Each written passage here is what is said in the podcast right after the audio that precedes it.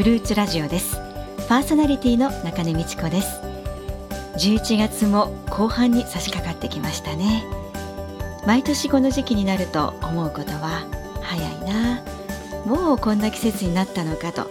月日の流れの速さに驚かされるということです。クリスマスイルミネーションの点灯式の話題がニュースなどでも聞かれるようになってきました。ほんと早いですね。その言葉しか出てきません、えー、さて前回私たち夫婦で事業をスタートさせた頃祝福を祈る私たちにまず神様が取り扱われたことは私たちの内面の部分だったことをお話ししました。祈りは聞かれるという御言葉を信じて祝福を祈れば祈るほど次から次へと示されるあれやこれやの悔い改めの数々。これでもかこれでもかと出てくる心の奥深くに隠れた神に喜ばれない醜い自分の力ではどうしようもない罪の性質でした。適当に放っておいた心のゴミを一つ一つ片付けていく作業は結構な労力だったと覚えています。しかしその骨の折れる作業をじっくり時間をかけてやらないといけない時でしたね。それはまさしく神の時でした。神が私たちをじっくり取り扱ってくださる骨の折れる作業を、えー、その時間を共に歩んでくださったからこそこの時期を乗り越え次へのステップへと向かっていくことができました。悔い改めの後に私たちに与えられた課題はどのような目的を持ってビジネスを行うのかという、えー、動機がとても重要でした。事業をしてスタートさせたら継続するためにどうしても経済的な祝福が必要ですから収益に目を向けます。しかし単に目標設定して収益を上げる上げるというただ収益のためだけに成功を願うことが神の目的ではなく祝福ではないことがどんなに行動を起こしても、えー、何も前進しないという状況を見た時につくづく神の御心ではないなと思い知らされました。この世と調子を合わせてはいけません。いやむしろ神の御心は何かすなわち何が良いことで神に受け入れられ完全であるのかをわきまえ知るために心の一心によって自分を変えなさい。これは、えー、ローマ書12章12節にある御言葉です。神の御心が何か何が良いことで何が神に受け入れられるのかということを、えー、突き詰められ私たちの自己中心的なへりくだらない勝手な考え方を一掃させらさせなければなりませんでした。あなた方には明日のことはわからないのです。あなた方の命は一体どのようなものですか？あなた方はしばらくの間現れて、それから消えてしまう霧に過ぎません。むしろあなた方はこう言うべきです。主の御心なら私たちは生きていてこのことをまたはあのことをしよう。ところがこの通りあなた方は虚しい誇りを持って高ぶっています。そのような高ぶりはすべて悪いことです。こういうわけでなすべき正しいことを知っていながら行わないならそれはその人の罪です。えー、この御言葉は役部書4章13節から17節に書かれている御言葉です、えー、ここにあるように私たちも高ぶりを示されへりくだり私たちが何をするにも神の御心を伺うことそれを最優先させることの大切さそれが本当の成功につながることを教えられたのです。高ぶる者は退けられ、へりくだる者に恵みが与えられるという御言葉の通りでした。このような中で、えー、私たちは自己のためにではなく、他人のため、他の人々のために物事を成し遂げなくてはいけないということを学ばされました。それが自分のためにもなるのだということなのです。イエス様の生き方はまさしく自分のためにだけではなく自分のためではなく全ては他の人々のために働き他の人々のために時間をつまりは人生を捧げ最終的には命までも惜しみなく私たちのために差して差し出してくださる全く献身の人生を歩まれました。神はありきたりの成功論成功の方法では私たちは本当に祝福の道を歩むことができないということを示されたのです。イエス様に似るようにイエス様を模範に生きることが最善であることを知りました。本当に私たちの浅はかな心、薄っぺらな人間性は何一つ何かを得ることのできないものであるということを教えられ、イエス様に全てを委ね、明け渡すことがとても大切だと分かりました。その時から私たちは私たちのこれまでの考え方、思い、願いを180度変えて神に聞き従うことに集中しました。人を助けること、施すこと、そして神が私たちを神の作品と言ってくださって神が良い行いに歩むようにあらかじめ備えておられる良い行いを行うことを日々祈りながら実践していくことになりました。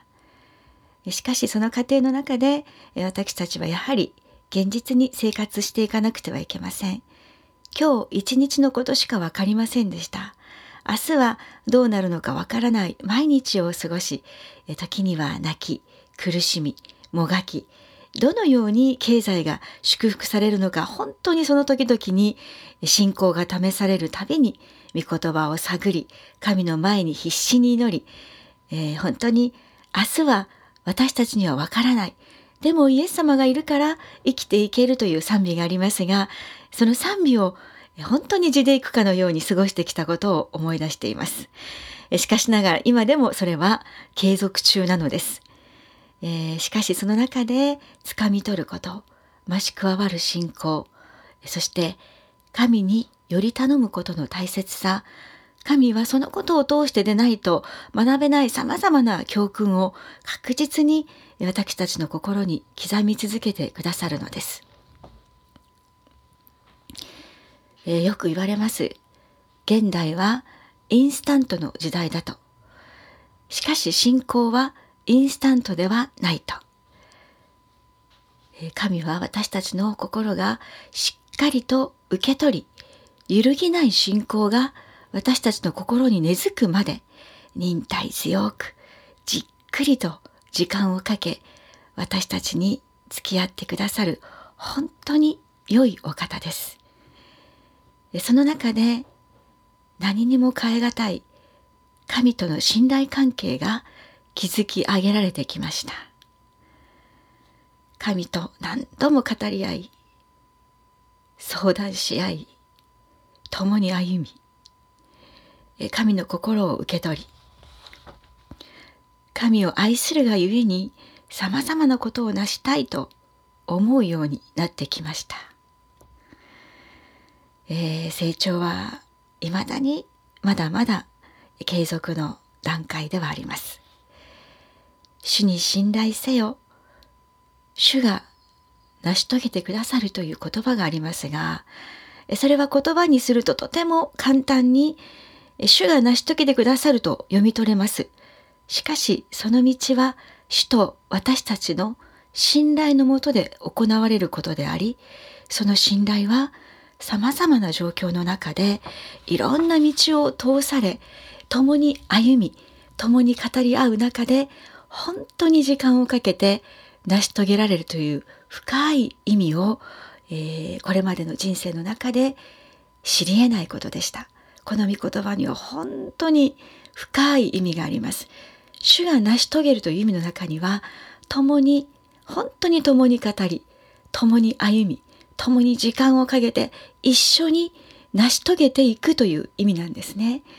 今回私たちは事業をスタートさせるというチャレンジがなければ、えー、知り得ない、えー、ことだったかもしれないと思います。それではここで一曲お届けしましょう。佐藤達彦さんから素敵なクリスマスソングが届きました。与える喜びお聴きください。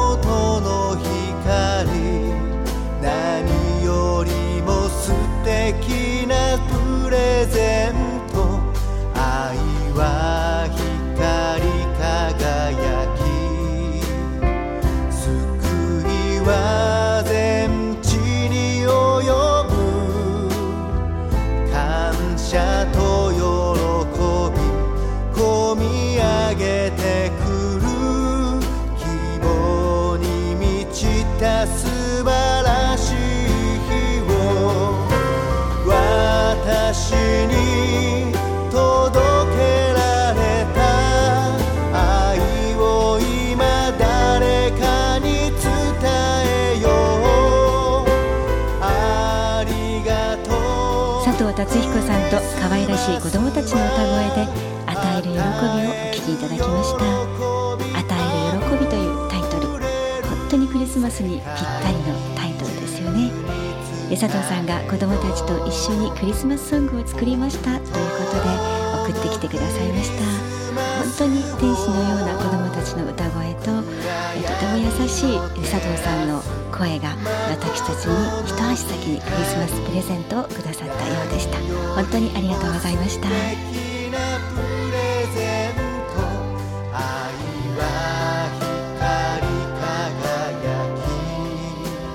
この時間のかかる作業もっと若い時にできなかったかな。やっておけばよかったなと思いましたが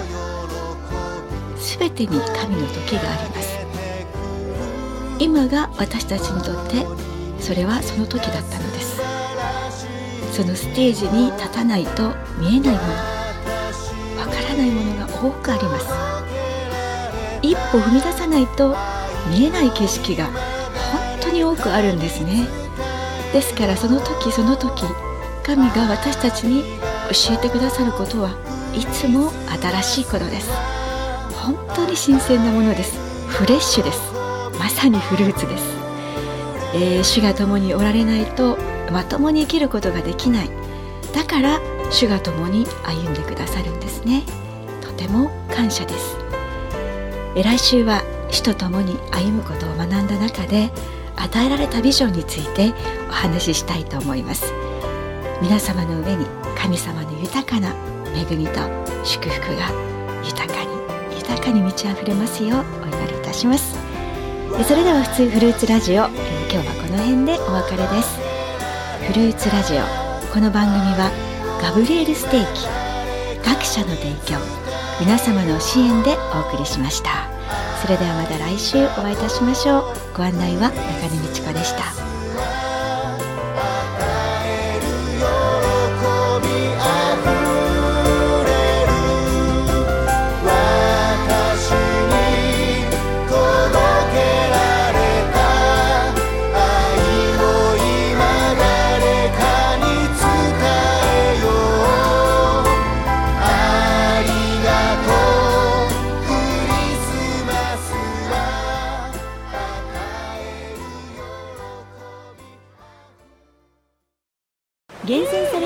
と